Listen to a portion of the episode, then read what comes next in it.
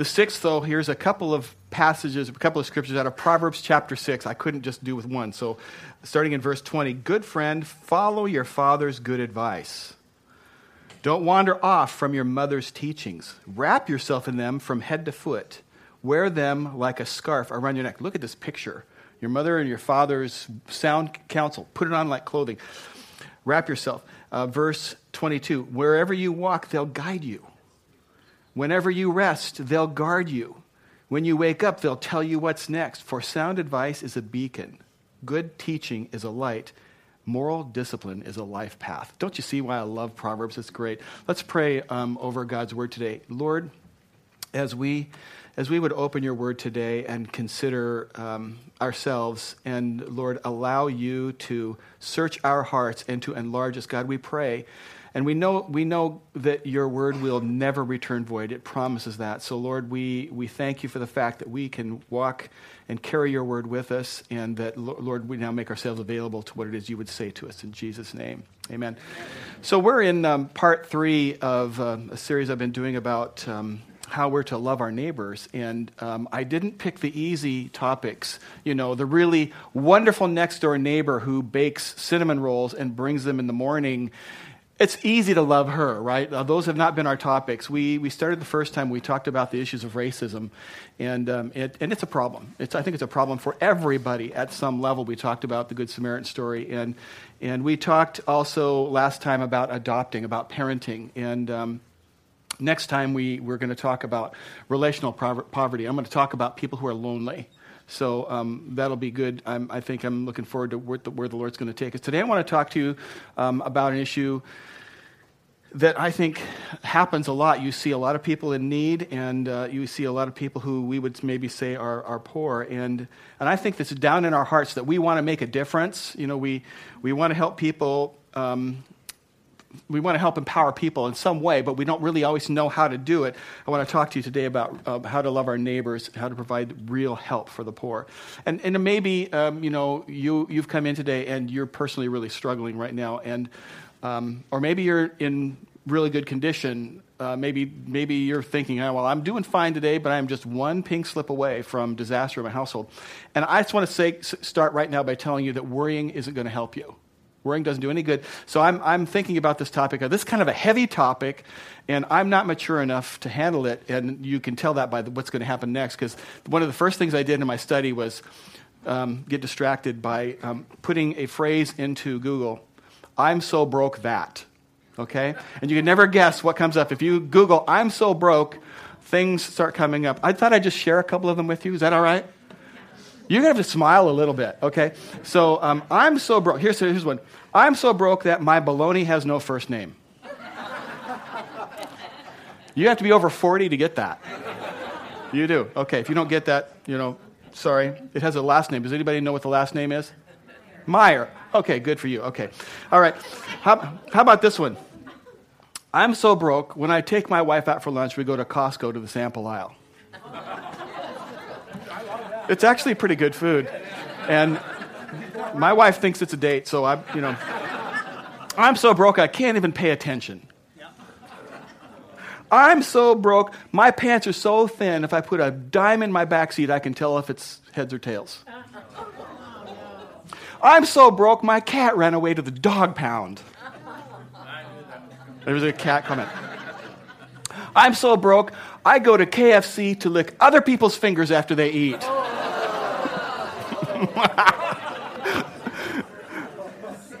That's terrible. Okay. so here's the thing. Here's the thing though. Money can't buy happiness. But neither can poverty. And so um, the reality is that there are a lot of people, um, maybe in this room and certainly around us and around you and where you live, where you circulate, that are struggling.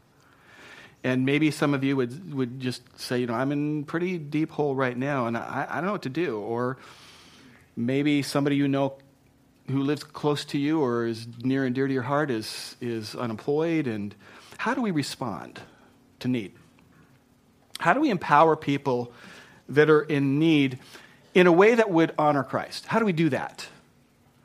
And uh, we're going to explore that a little bit today. Today, um, th- there was a passage, you'll find this passage, and, and we're not going to spend too much time there, um, in Matthew 25, where Jesus is actually having a dialogue and he's sharing with his listeners about what's going to happen when he returns.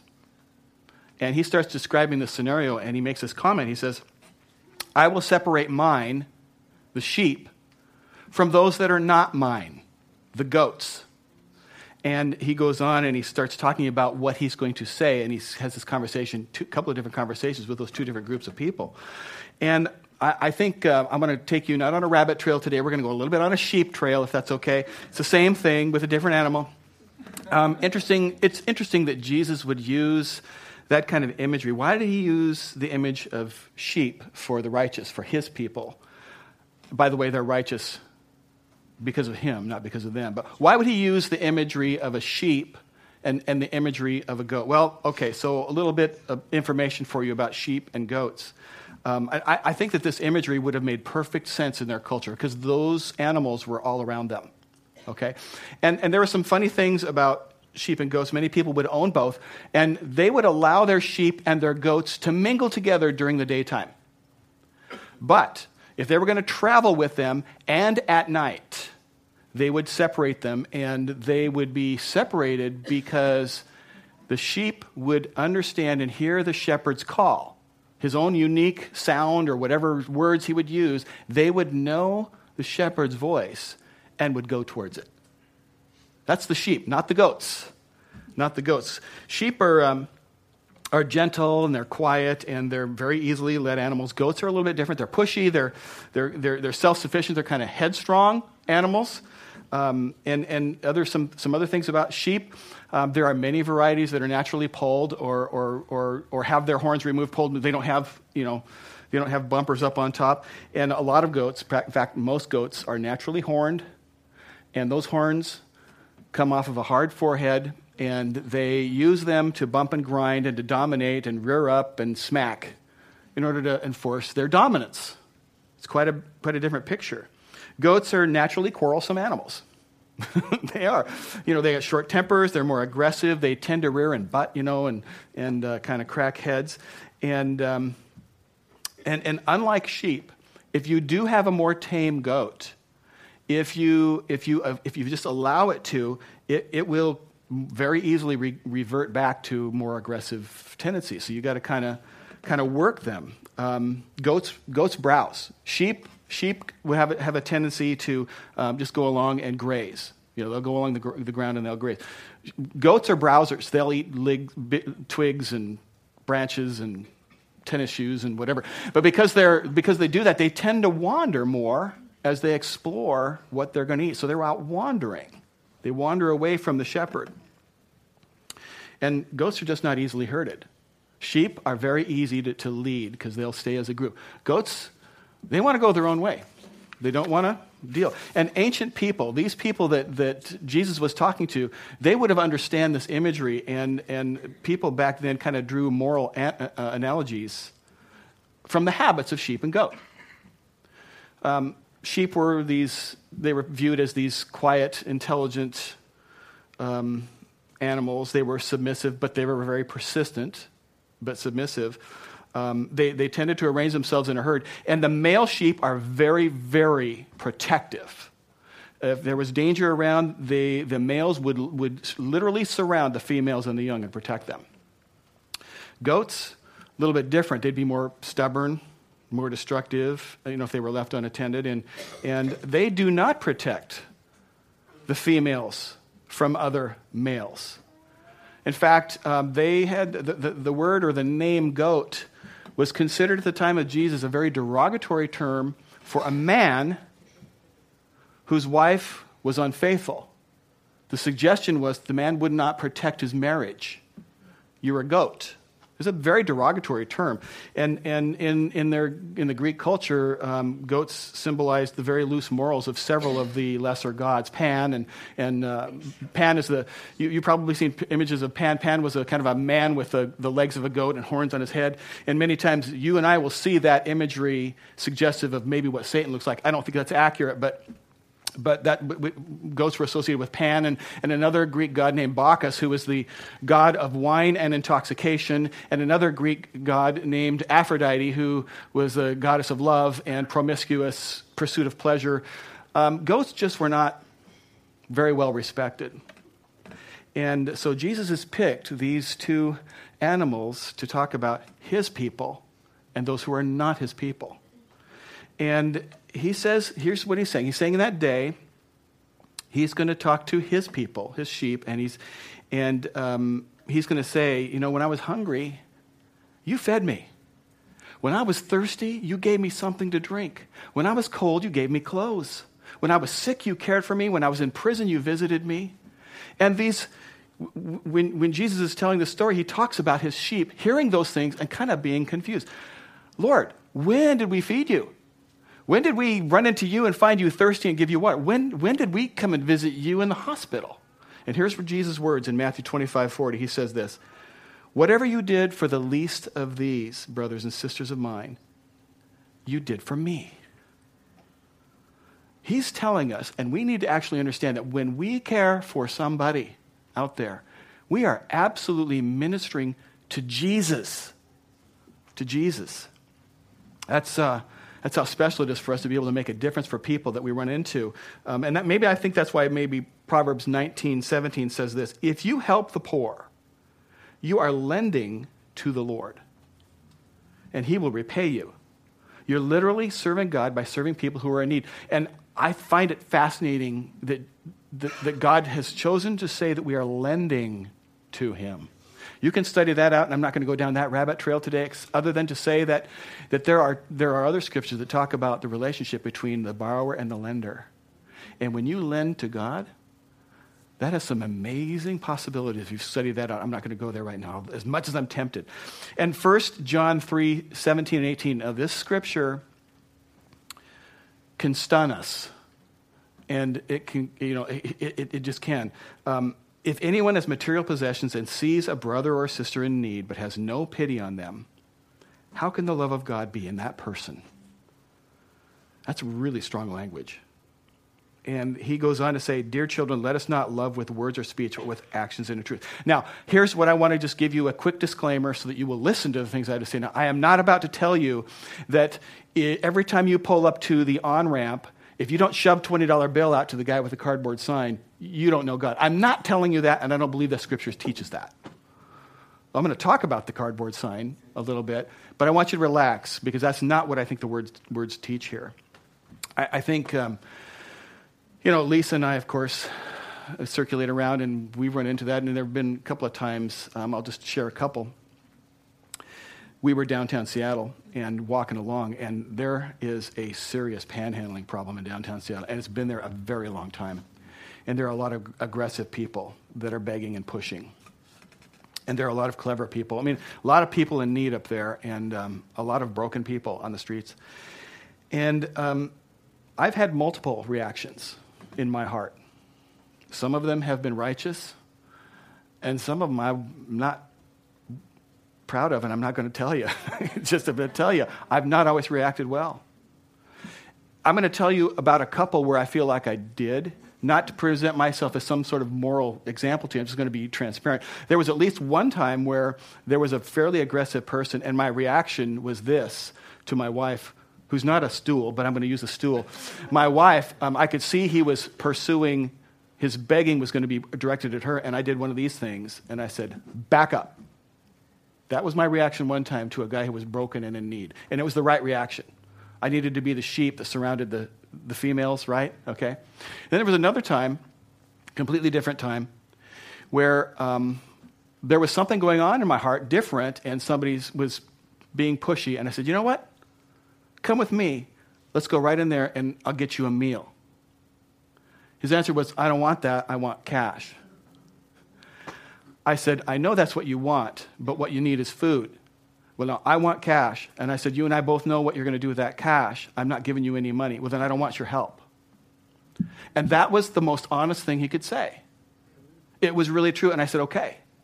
Now, I didn't walk away from there feeling smug and self satisfied. I, I, I walked away from there thinking, I was willing to do good and help him, if it was real help, but I was not going to allow myself to feel some sort of guilt manipulation if I didn't give him what he was demanding, that I was this person. Because he, that guy even said to me, Are you a Christian? Yeah. Well, then you need to help me. That's what I'm doing.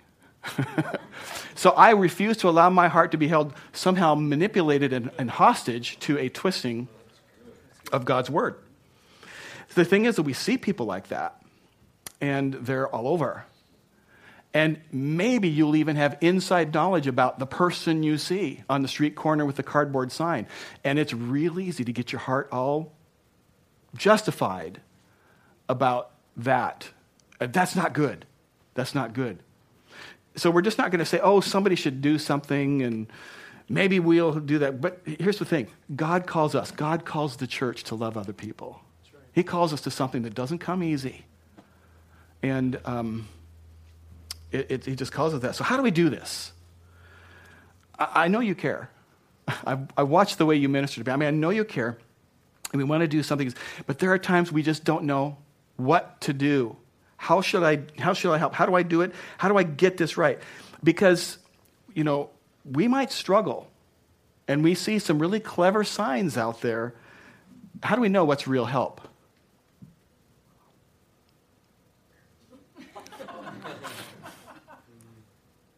And even in some communities that are really struggling trying to deal with problems of panhandling, um, this last sign is a picture I took of. Um, of a street post down in Aberdeen. I know that both Centralia and Chehalis have, in the last couple of years, passed ordinances to prohibit panhandling and certain. This is a problem that our culture is struggling with. There are places in Seattle it's absolutely unsafe to walk around. And it, you know, there are places in Portland. I was down there recently, and um, in a kind of a residential neighborhood that was just off of an arterial, and in the planter strip, which is between the sidewalk and the curb, okay, you know what I'm talking about? There's a house, a sidewalk, a little grass area that's maybe this wide, and then the street. Well, the grass area, that planter strip, is part of the city right of way, and there was something going on with the city ordinances there, which made those areas fair game. So in neighborhood areas where people had their houses and their children playing and so forth, there were, there were tents in the planter strip. Our, our culture is messed up trying to figure out how to deal with this problem. And well meaning, big hearted people are trying to figure this out. We, I, you know, we, we, we look at this, and, and to get this really right, we've got to somehow dial our hearts up and say, God, okay, help check this right here. That's where this is going to start for me. Because if I'm going to be available, I got to have a right heart about this. And so to do that, I think it helps for us to start maybe at ground zero. What, what is poverty? What is poverty? I mean, now I'll tell you this. I very, er, very rarely ever plug any books here. I'm just going to mention this book. I'm not going to cram it down your throat. I mean, this one I, is the one I plug, right? Um, but every once in a while, I'll read a book that's on a topic that is, I think, helpful. And there's one out there, it's called um, When Helping Hurts. Then has a subtitle When Helping Hurts How to Alleviate Poverty Without Hurting the Poor. Okay, you can find it if, you, if, you, if you're interested in it later. It's a great book that talks about the inadvertent ways that big hearted people try to help, but they actually cause harm when they do that. And um, I, think, I think if you ask most Americans, to answer that question, what is poverty? Here's what most Americans would say. I think that most Americans define poverty as a lack of something material. Pretty straightforward. That's what most of us would say. What's poverty? We'd say, oh, it's income below a certain level, or it's we don't have um, enough money, we don't have access to clean water, we don't have health care. You know, if you ask a 14 year old, I don't have an iPhone, you know, I mean, it's, but most Americans would say that poverty is a lack of something material. On the other hand, social scientists did some studies and they surveyed over 60,000 people from um, developing countries, poorer countries. And they talked to them about um, how they lived and what they considered poverty to be. And the conclusion from the study, and I've got a few of the words that came out of the study, but the conclusion was this the truly poor define poverty as a mindset a mindset, a condition of the heart, a condition of thinking. Seems pretty crazy. They didn't say that poverty was they were lacking something. They didn't say poverty was I can't buy the right jeans. They said it was the way they think. And there, as you read through the responses and the study and the conclusions, there are certain words that come up over and over and over again. Um, there, was, there was very commonly among people who considered themselves a part of poverty a very deep sense of shame. I'm so ashamed I can't get out of this hole and I don't know what to do and I, I, don't, I can't make it out of this. Another, another one was a very deep sense of worthlessness, powerlessness, humiliation, a, de- a, a sense of dependency, and a sense of fear. You know, I don't know how I'm going to get out of this. I don't know how I'm going to ever get out of this. I don't have any hope to get out of this. It's, it, it, it's, it's, it's, a, it's a mindset, it's more than just a lack of something material. And when we want to help someone who is really struggling, we have to understand that it's not enough just to give them some sort of immediate relief to get them through the day. We need to help change the way that they think, to help their mindset change from a sense of hopelessness to a hope that God will be my provider and that the Lord has my tomorrows in his hands and in his heart. And we want to give, when we do give to people, we want to give in a way that helps them, not in a way that hurts. And the problem, I think, part of the problem in North America, and we see this by the way our, our, our, our culture is, is trying to fix the problem, is we think we know what helps. We do. We think we know it helps, but we often give in a way that hurts. Um, I'll give you a couple of examples. Um, and I'm, you know, the names are changed to protect the innocent kind of thing. I won't tell you the details, but I know a mission team that went to, um, uh, went, went, to the mission field, and they planned it in advance, and they thought it through in advance, and part of what they did was they were taking with them boxes and boxes of T-shirts that had printed. They were cool T-shirts, and they were just going to give them away to the children in this village they were going to. Big deal. And it was a big scene. They get there, and kids are lined up. Cool, free shirts, and the kids were blessed, and they loved it. And the mission team found out on the third day that there happened to be three women in this little village who make and sell t- not t-shirts but shirts and the introduction of all of these free t-shirts flooded the market and killed their business and a right-hearted attempt just to bless a bunch of kids who would have guessed who would have guessed undermined what these three people did for their livelihood here's another one um, now this one I'll give you more specifics, and um, it, it, it, I'm going to talk about this because this is my failure. I, there was a failure in this that I feel still today. It feels like a gut punch when I think about this, but I'm going to share it with you so you can kind of get this picture. You know, the last church I was a pastor at, at Living Water, a big church, and um, we did a lot of stuff in the holidays. And at one point, we took a real swing at um, adopting a family for Christmas, kind of a deal, right? Adopting a family. So we would identify we allowed people to, um, to say, hey, uh, here's a family in need, or we're a family in need, and people could either self enroll or enroll someone else in this, this deal. And the idea would be that then, okay, we would say to the church, hey, there are families in need, adopt a family, and you could decide to do it if you wanted. And you could do what you felt. So we would give you the details, and, um, you know, there were people, some people went whole hog. Um, I mean, they bought Christmas tree and decorations and baskets of food, and they knew how many kids were in the families, and they bought gifts that were individual. I mean, it was a big deal. And I was really pleased watching what happened. It was really overall a very good ministry. But I saw, and I saw people all the way across the spectrum invest themselves.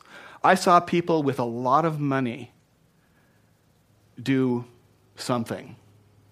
And I saw people with hardly anything just blow the doors off the thing and go crazy to bless somebody, even though their family was really without. It, just was very cool, though, to see the whole overall thing. And, and I, as a leader, I always have two motives. I want to bless people out in the community. I want them to see the love of Jesus. I want to, you know, bless people.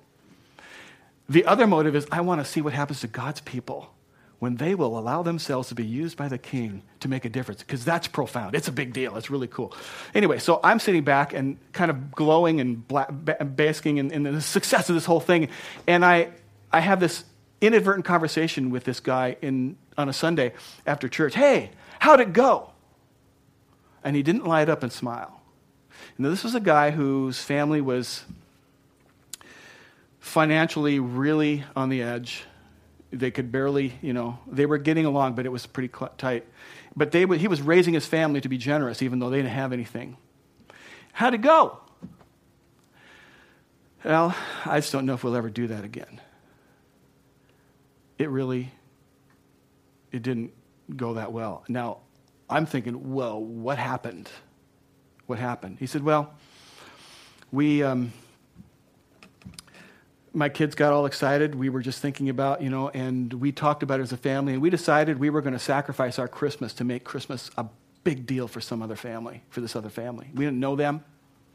So we got our stuff together, you know, whatever they got, the food, the, the gifts, the decorations. And when they, they, they were going to deliver it to the family themselves, which was an option people could do. And this guy wanted to see his, child, his children to participate in caring for somebody. And when they arrived at this place, it was pretty obvious to them that the family that they were caring for had a whole lot more than they had. And when they gave these gifts, the family seemed indifferent. And dad was confused, and the kids were confused, and dad was thinking, Oh, I just did a terrible job of leading my family. I brought them to the. They were going to learn from this, their hearts were going to be bigger and now they're confused and they're a little bit brokenhearted. And when he told me this story, and what I'm telling you right now, I just want to go crawl into a hole. I just, there are times, well intended, right hearted, that giving away something to someone really isn't the right thing to do. And when do you know what to do? And I, okay, so I don't want to spend a long time on this topic except to say that, you know, as a pastor, you know, I got to f- have those experiences and learn from that and go, okay, if I ever do something like this again, I've got to vet this more carefully um, and make sure that, because we, you know, whatever. You, do you get the picture though? I, I'm, I'm still in a quandary. I, I'm still upset thinking about this. this has been a long time ago, like at least 15 years ago. And, I'm, and, and I don't want to be gun shy as a leader. And I don't want people to be gun shy about caring for people. I just don't want to be, but it's easy to go there. It's really either easy. Now, I believe about that circumstances, that, that circumstance, that God absolutely honored that family, that made that choice to sacrifice. God rewarded them. I'm just, whatever the father was hoping for that would happen in his children, I'm sure it happened two or three times as bigger and wider and deeper that he thought would happen from that holy, because I know God honors that. I know God it. And God does not want to hurt people. He didn't want the people in the village hurt by the t shirts, and He doesn't want to hurt you when you allow yourselves to participate in something and be His hands to care for somebody. So I learned a hard lesson, I think, as a leader that time at the expense of this poor family. And, um, you know, I, I just learned, though, that giving away resources, giving away help, giving away gifts isn't always helpful, and sometimes it's hurtful. And our challenge is to, when that happens, to keep our hearts tender.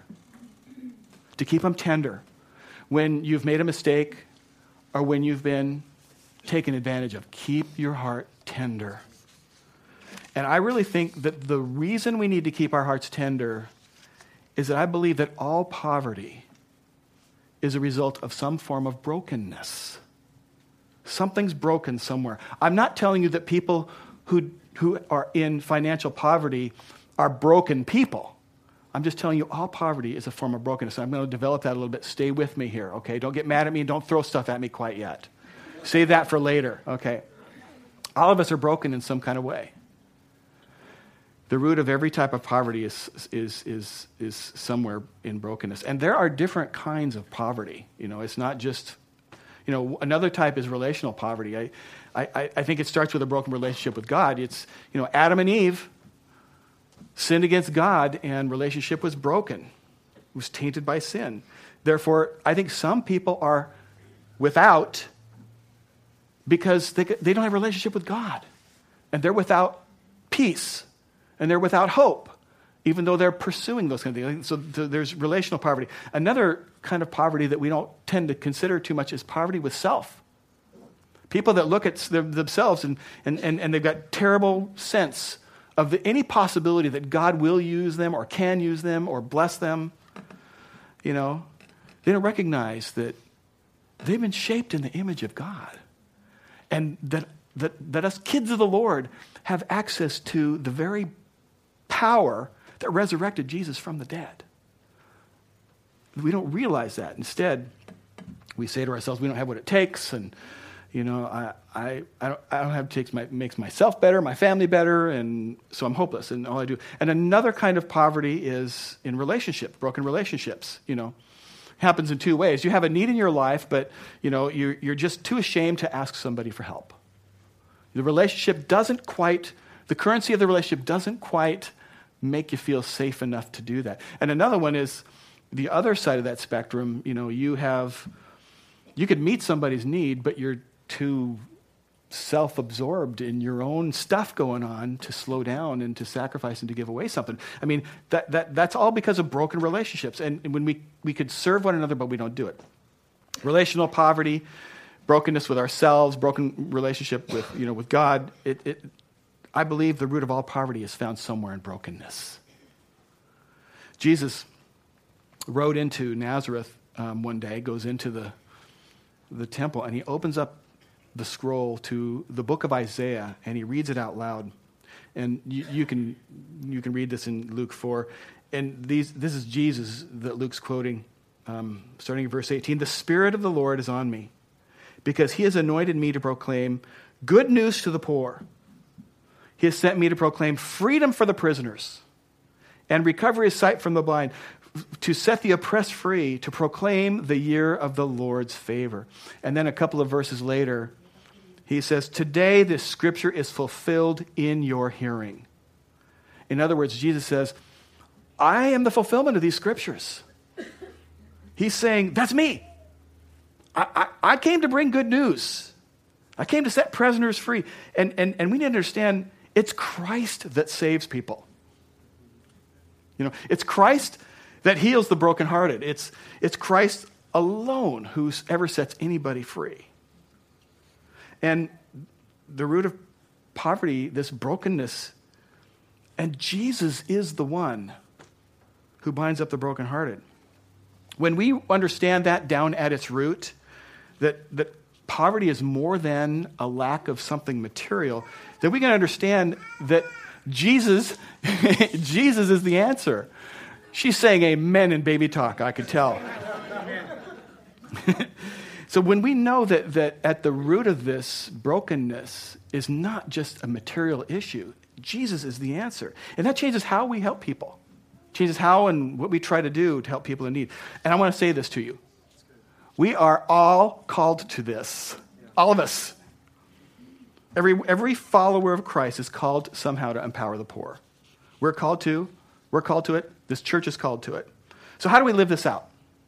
You know, what do we do? What do we do when there's a guy on the street corner and he needs money? What do you do when you encounter somebody who, who needs a place to stay? What do you do when, when somebody in your small group or your closest friend loses their job? What do you do when you hear about or see something that says that, hey, we have this major problem, and for 23 cents a day, we can get this village clean water, or we can, you know, um, cheaply buy mosquito nets and vaccines. And what do you do when you're overwhelmed with this imagery of, of need? How do we help in a way that doesn't hurt? Okay, so I'm going to give you three simple thoughts come, that come out of Scripture about how um, I think with Jesus' help we can get this right. Okay, number one, three understandings. One, we are called to serve others, not save others that feels like weight coming off of me.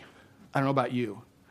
And it's really important that we do not confuse our role in this, okay? I mean, it, it, it's, it's actually insulting and dangerous to think you can save anybody. It is. I mean, we're, we are not the answer. Jesus is the answer here. And we are the servants. We shouldn't miss this. Jesus is the answer. We are the servants. Jesus is the power. And, and sometimes we get to be the conduit of what he's going to do. That could mean he flows resources through you, or faith through you, or hope through you, or sowing through you, or cooking through you, or transportation. He could, he could use you as a conduit. But Jesus is the answer here, not you and me.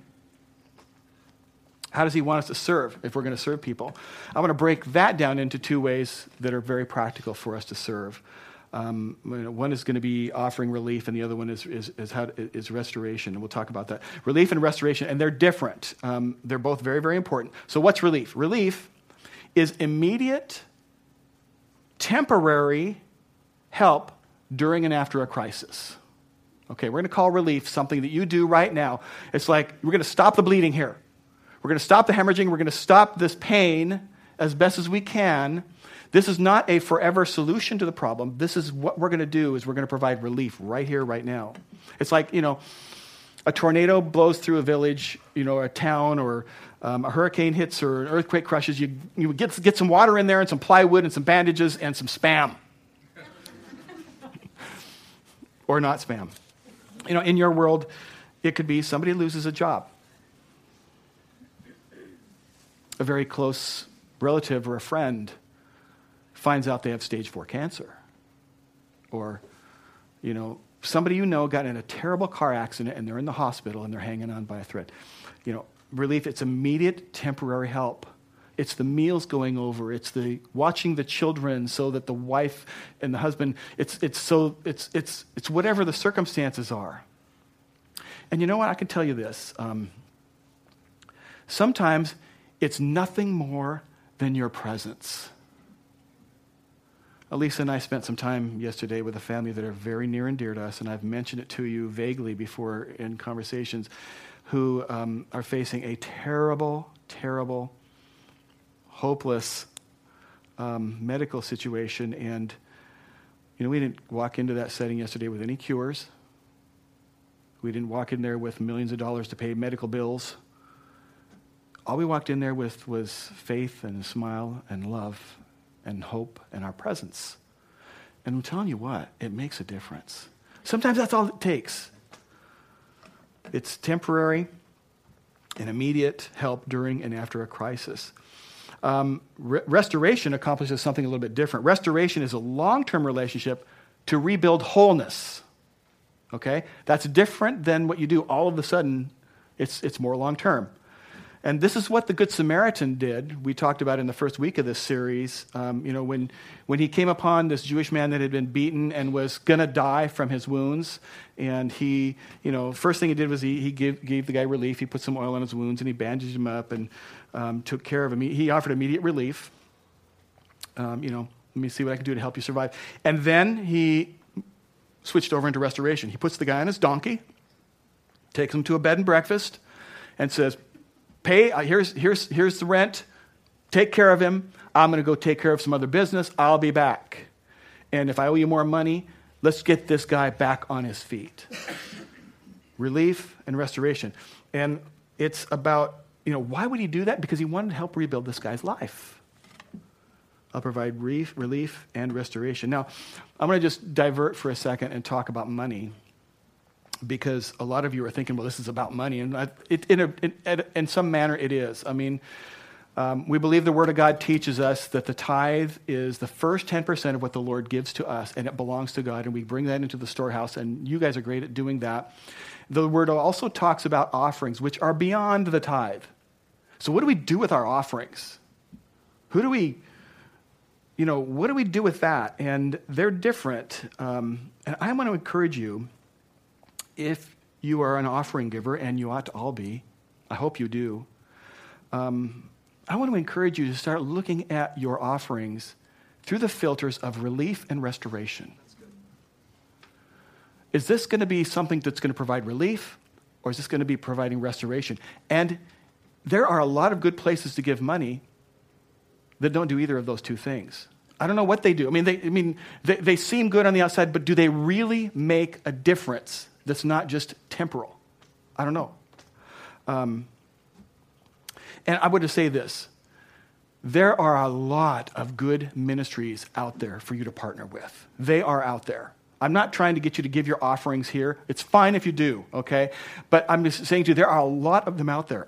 and I'm going to suggest to you that you just do a little bit of research, study it out, um, you know, so that when you, when you sense the Lord talking to you about offering and giving away help to somewhere, it's not, it, it's, it's, it, rather than just giving to the last person to ask or, or, or reacting to an appeal or a cardboard sign, you are strategizing and planning and investing intentionally in being an offering giver where it makes a difference. I mean, you work hard for your money.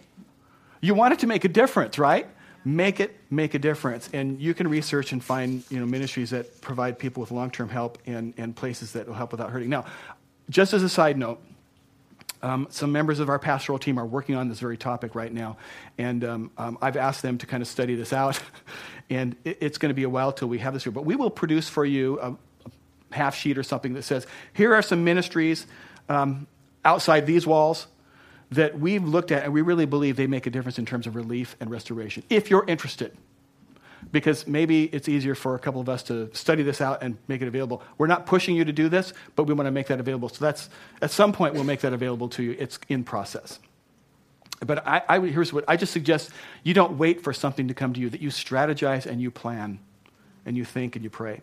So we're, we're called to serve others, not save others. Jesus saves, we serve. That's number one. Number two, we're called to relate with people, not rescue people. And this is really important. We're called to relate with them, to love them, and to care for them. And this, this may be a really hard thing, but it's really important that we get a hold of this. We have to understand that people who are struggling are not projects we handle, they are people, people to love. They're not projects that we help, they're people that we love. There, there may be a time when your circumstances has you be in the place that you're in need.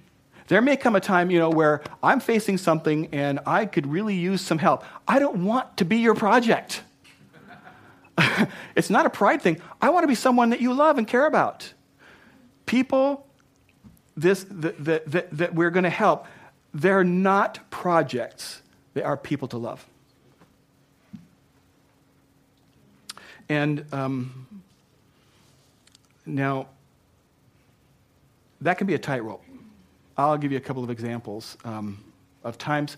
I hesitate to share these examples because I don't want to come across looking like I'm some sort of hero, but, I'm going to tell you a couple of times where this came out correctly. There were a couple of people, these are different people at different times. One of them um, was called to ministry and absolutely gifted, absolutely called, but he felt less than all the time. He felt terrible.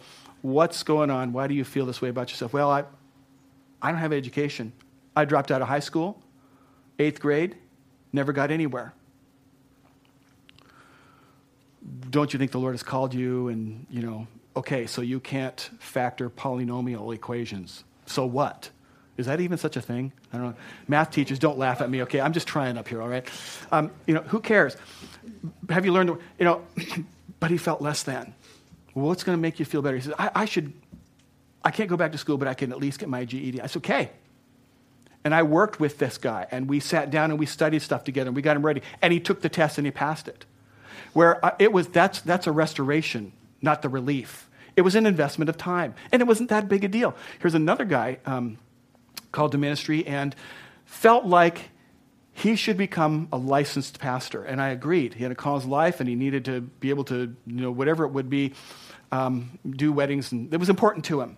Okay, it's important to you. It's important to me. It's something you want to do. I can't do this for you. I'll do it with you. And problem, what's the problem? Dyslexia. He struggled reading the material and filling out the forms and answering the questions. A simple and there's nothing to be ashamed of. But he couldn't get there from here. I said, I will read it to you. We'll meet every week and we'll spend two hours and I will read and I will, you, I will do this with you. And we went through the process. And he got, I mean, there are times that that's what ministering to the needy is. You give them what you can, your time. They're not projects that you handle, they're people that you love. And happened because I had built relationship with these people and I love them and I care about them. And I'll tell you right now, this day, these two guys are both full time ministry, pastoring. I love that. I forget that I was involved in some small way with them. And I, am telling you, I take no credit for this. I really don't. I'm just excited to see, hey, I get to be along with the ride for something in there somewhere. Because I've had people do that with me. It's mostly not things like, um, I couldn't fill out the form. It's mostly things like, hey, Terry, I'm going to give you a spiritual Dutch rub, and we're going to rub until your heart gets a little better at this. And, and that's important too, that you have people that will do that with you, especially a goat like me.